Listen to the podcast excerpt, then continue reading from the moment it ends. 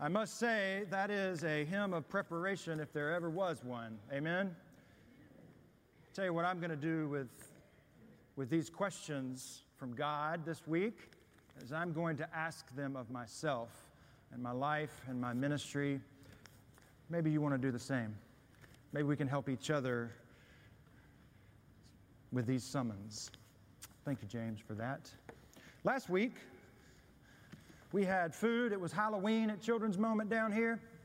This week, it was Veggie Tales Live. and I tell you, that bad old broccoli, what are we going to do about broccoli? I tell you. it's part of a theme that I hope you hear taking shape this morning.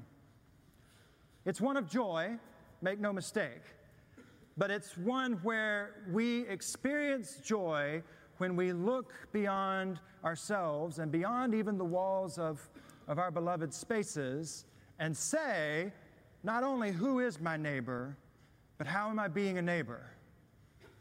Today we're reading a preacher's dream and a preacher's nightmare. it is the parable of the Good Samaritan.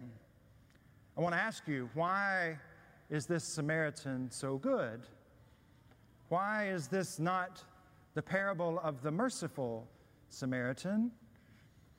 What makes him good? I pray this morning as we hear these ancient words that the joy of the Lord would be among us as we feast now on the bread of life. As you are able, I invite you to stand for today's gospel reading. The Gospel of our Lord and Savior Jesus Christ, according to St. Luke. Listen for the word of the Lord. Just then, a lawyer stood up to test Jesus. Teacher, he said, what must I do to inherit eternal life? Jesus said, What is written in the law? What do you read there? And the lawyer said, You shall love the Lord your God with all your heart, and with all your soul, with all your strength, with all your mind, and your neighbor as yourself. And Jesus said, You have given the right answer. Do this, and you will live. But wanting to justify himself, he asked Jesus, And who is my neighbor? To which Jesus replied, A man was going down from Jerusalem to Jericho and fell into the hands of robbers, who stripped him, beat him, and went away, leaving him half dead. Now, by chance, a priest was going down the road, and when he saw him, he passed by on the other side. And so, likewise, a Levite was coming to the place and saw him, and he passed by on the other side. But a Samaritan, while traveling, came near, and when he saw the man in the ditch, he was moved with compassion. He went to him and bandaged his wounds, having poured oil and wine on them. And then he put him on his own animal brought him to an inn, and took care of him. The next day he took out two denarii, gave it to the innkeeper, and said, Take care of him, and when I come back, I will repay you whatever more you have to spend. Which of these three do you think was being a neighbor to the man who fell into the hands of robbers? The lawyer said, The one who showed him mercy. Jesus said, Go and do likewise. The word of God for the people of God. Thanks be to God. You may be seated. I, I hope you've been filled with joy this week as you have maybe gotten to know your neighbors a little bit better. I, I was reminded of a, a story from a few years ago where there was a woman every morning, she would wake up and she'd stand on her porch and she would shout, Praise the Lord. And from across the street, her neighbor would say, There is no Lord. Well, one day she prayed, Lord, I'm so hungry. Please send me some groceries. The next morning, she found a big bag of groceries on her porch, and she went out and said, Praise the Lord. And her neighbor said, I told you there was no Lord. I bought those groceries for you. To which the woman said, Praise the Lord. Not only do I have groceries, but the devil paid for them. Yes. We're talking about joy through loving our neighbors. At the heart of the parable of the Good Samaritan, we read about loving our neighbors and how to be our neighbors and how to be a neighbor. But how do we be a neighbor to someone who is so different? Together, we just prayed on earth as it is in heaven. Yes, it's part of the Lord's Prayer. And in this parable, it all happens on a road and in a ditch. It's the road to Jericho, you see, to be clear. It's a road that is enigmatic with disparity and hardship. It's a road that physically, literally drops 3,600 feet in a span of only a few miles from Jerusalem down to Jericho. That's taller than Mount Cheaha as a point of reference. There's some interesting facts I've discovered about Jericho. One is it dates back to the Middle Stone Age, some 9,000 years before Jesus walked on this planet. It was a time when hunters and, and gatherers started organizing themselves, and Jericho gave birth to one of the earliest civilizations on this planet. Joshua fought the battle of Jericho, and the walls came tumbling down. You all know that song and that story from which it came. That means the Ark of the Covenant was once in Jericho and that Harrison Ford was there too, looking for clues. Did you know that Herod the Great had a winter home in Jericho and he died there in the year 4 BC? Throughout time, it had been a city uh, that was a minor city and then it became a resort city. And when Israel declared itself a, a state in 1948, by 1949, two Palestinian um, refugee camps were set up in Jericho, and since that time it has been occupied and evacuated and dispersed and reoccupied, and currently it's a Palestinian occupation on the west bank of Israel. It also is 846 feet below sea level. Jericho is the lowest city on this planet. But it has other challenges too. It's marked by steep passes and loose footing and plenty of places for bandits to hide. It's always been a place for ambushes and robberies. Even on the two trips that I have made to Israel, we could not go to Jericho. It was too volatile. But Jericho is far more interesting to me theologically than geographically. For with all of its history, with all of its politics, with all of its walls that came a tumbling down, Jericho posed the first real obstacle that the Israelites faced. Jericho stood between God's people experiencing new life. That's in the Old Testament. It, in the New Testament, it continued to be a path of, of suffering. It had its walls. Only in the first century, these walls were not bricks and mortar, they were walls of, of labels and hatred and prejudice and exclusivity.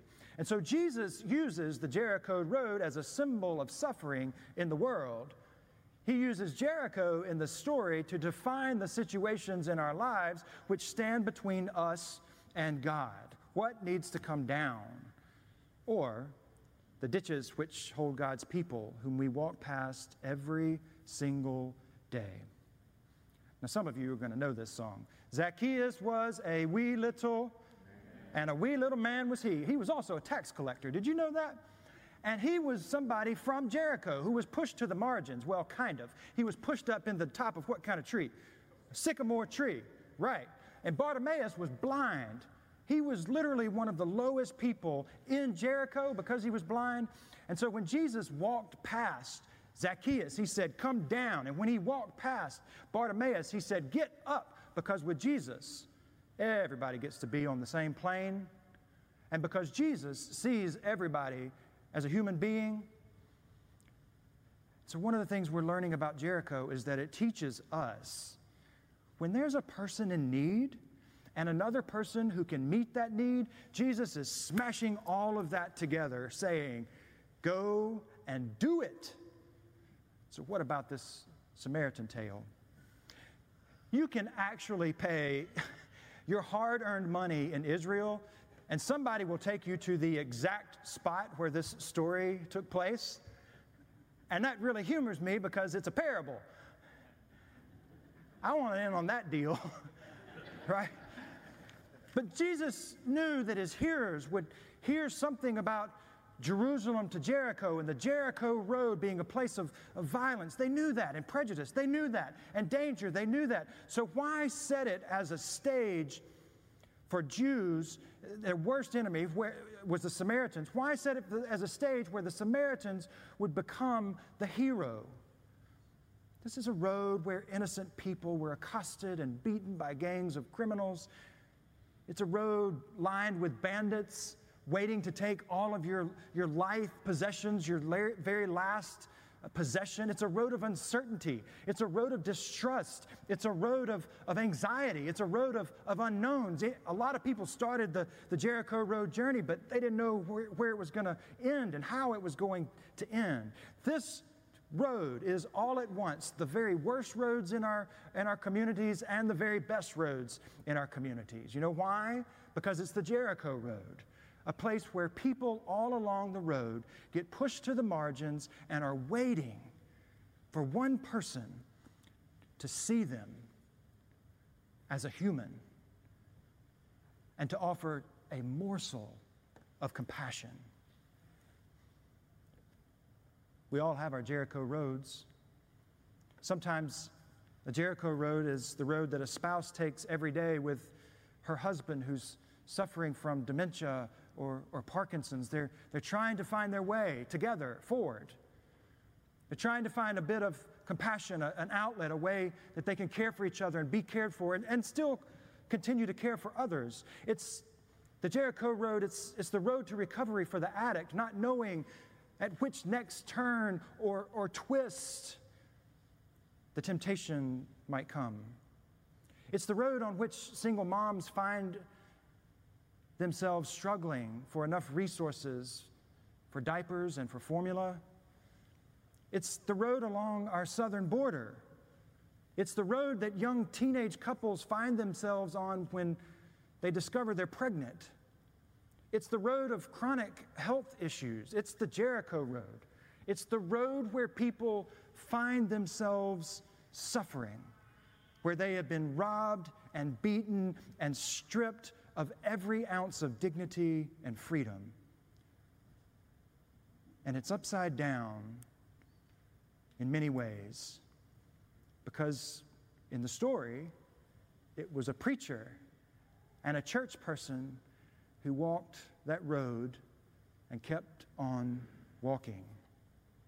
So it says something about the plight of, of a neighbor in a ditch, and it says something about those who have the means and the ability to help that person.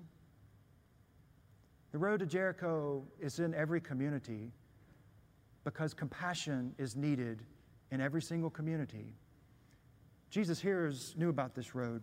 And so when the lawyer tries to get fancy with Jesus and, and, and discount Jesus as a true teacher of the law, and, and the lawyer tries to show off how much the lawyer knows about the law forward and backward, so much that he feels confident asking these rhetorical questions, Jesus takes their imaginations for a stroll. There's a Lutheran pastor I've discovered who, who does the same thing. He tells this story.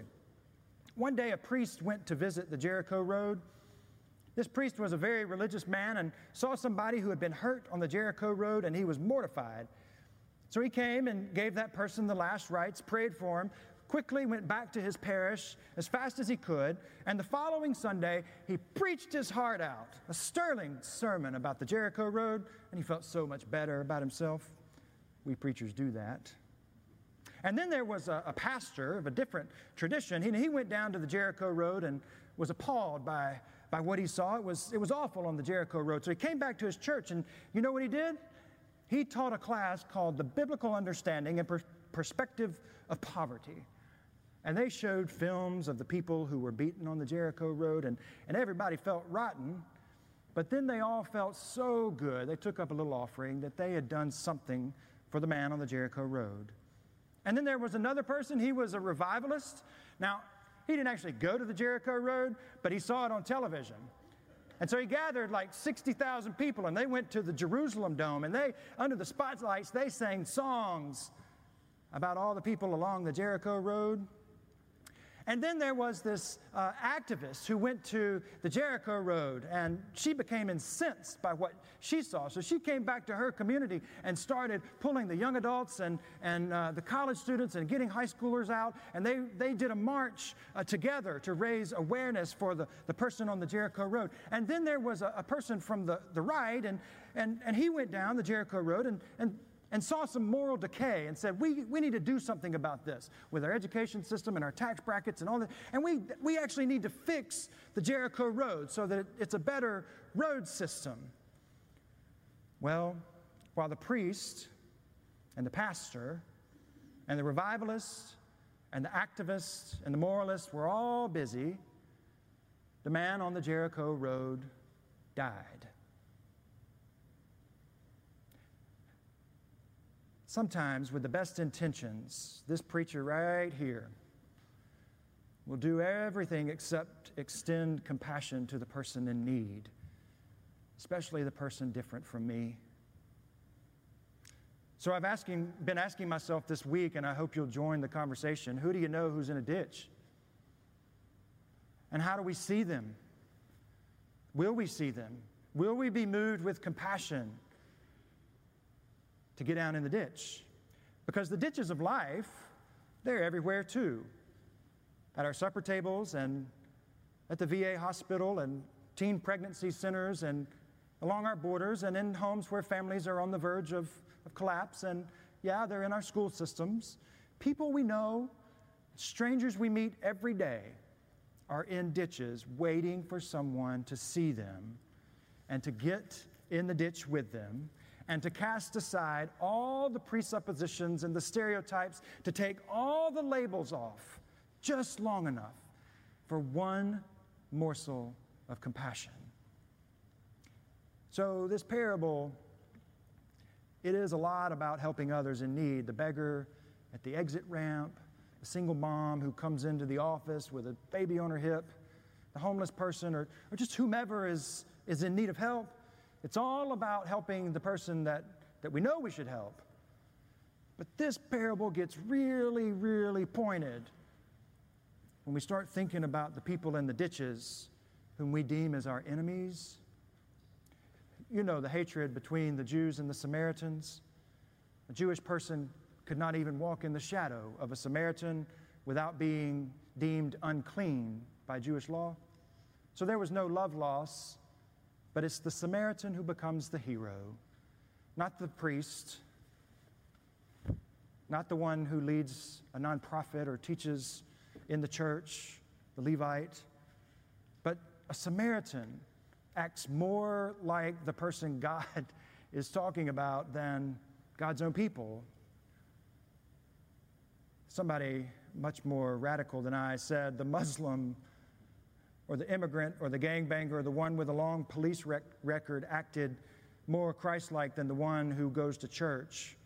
To which I say, ouch, and that'll get you crucified. And it did.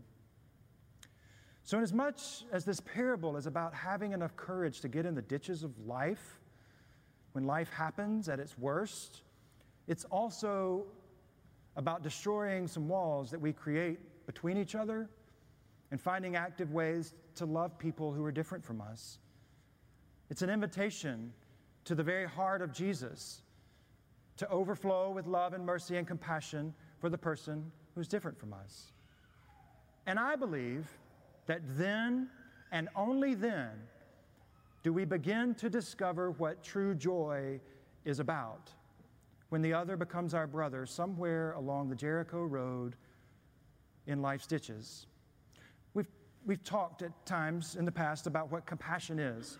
It's this combination of words that means to suffer with, compatio, to suffer with. With whom are you willing to suffer? Because until we're ready to take on the suffering of someone else, we won't really know joy. Because that, friends, is the way of the cross. And there is no other way, really. Until we are prepared to, to roll up our sleeves and to do some ditch work for the person who hates our guts or for whom we have deep disdain, we will miss the meaning of joy. The lawyer, the lawyer begins by saying, What must I do to inherit eternal life? But the lawyer's not really interested in the answer. He just wanted a checklist from Jesus. Do these things, here's your prescription, you'll be fine. And then he says, Well, who is my neighbor? As if it's like um, debatable. Any children's minute can give us that answer. Who's our neighbor? Everybody, you know, all the vegetables. We got it, right? Jesus flips all of that upside down. And instead of responding to the man's question or answering the man's question, he says, Not who is your neighbor? How are you being a neighbor? And that's our starting point.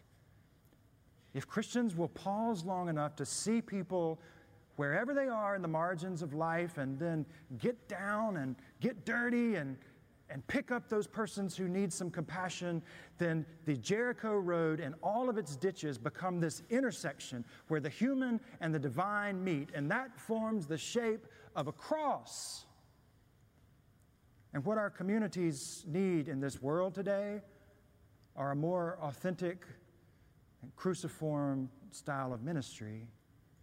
So when the Samaritan comes along, after so many capable souls have kept walking, and, and the Samaritan, the enemy, offers the Christian man some water and a pack of peanut butter crackers, and then takes him to urgent care and uses his own insurance card to make sure that he receives the best possible help. And he puts the guy up in a, in a Marriott courtyard and signs a release form with, with the clerk and says, however long this person needs to stay here and whatever they need to put on room service, charge it to my account. And, and even after all of that, like a doctor making the rounds, this, this enemy checks on his enemy because he ceased to see the man as his enemy and has started seeing the person as a human being created in God's own image.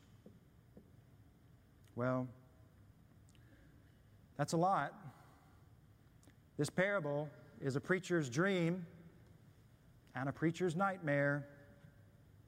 But the last thing I, I want to say about this is that this parable could just have, has just have easily been called the parable of the robbers but it wasn't.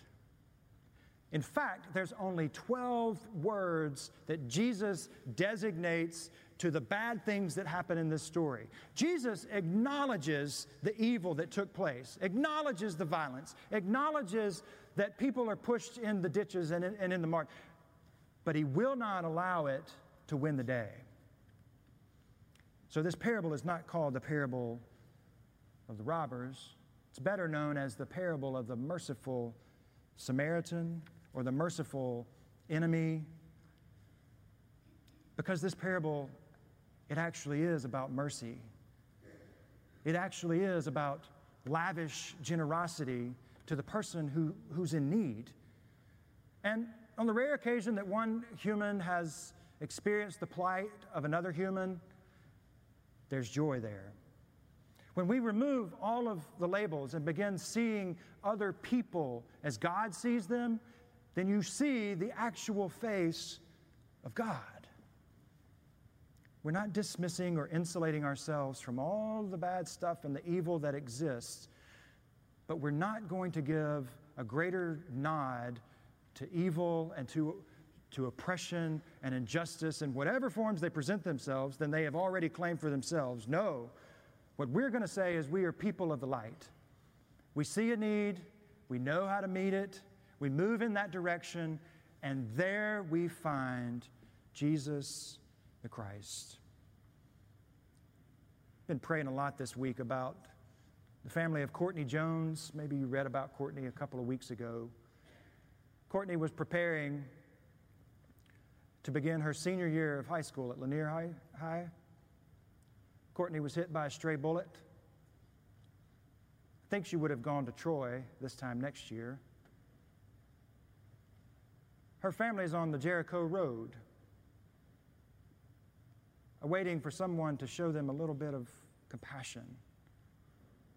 And they're rallying, and churches are rallying, And as awful as that situation is, I refuse to give in to cynicism or nihilism because I believe so deeply in God's redemptive work in this world to overcome evil. I believe that Jesus Christ has already dealt with that kind of suffering and violence. And it lasts for a minute, but it does not last forever. There may be weeping in the night, but joy does come in the morning. So I refuse to allow evil and injustice and oppression and those headlines to rob my joy because I can do something about it. I can laugh with children at Camp Lee as they tell fish stories. It started out this big, and by the end of the day, it was this big. I can, I can go over here and, and watch meals be prepared. 244 meals this week, make no mistake.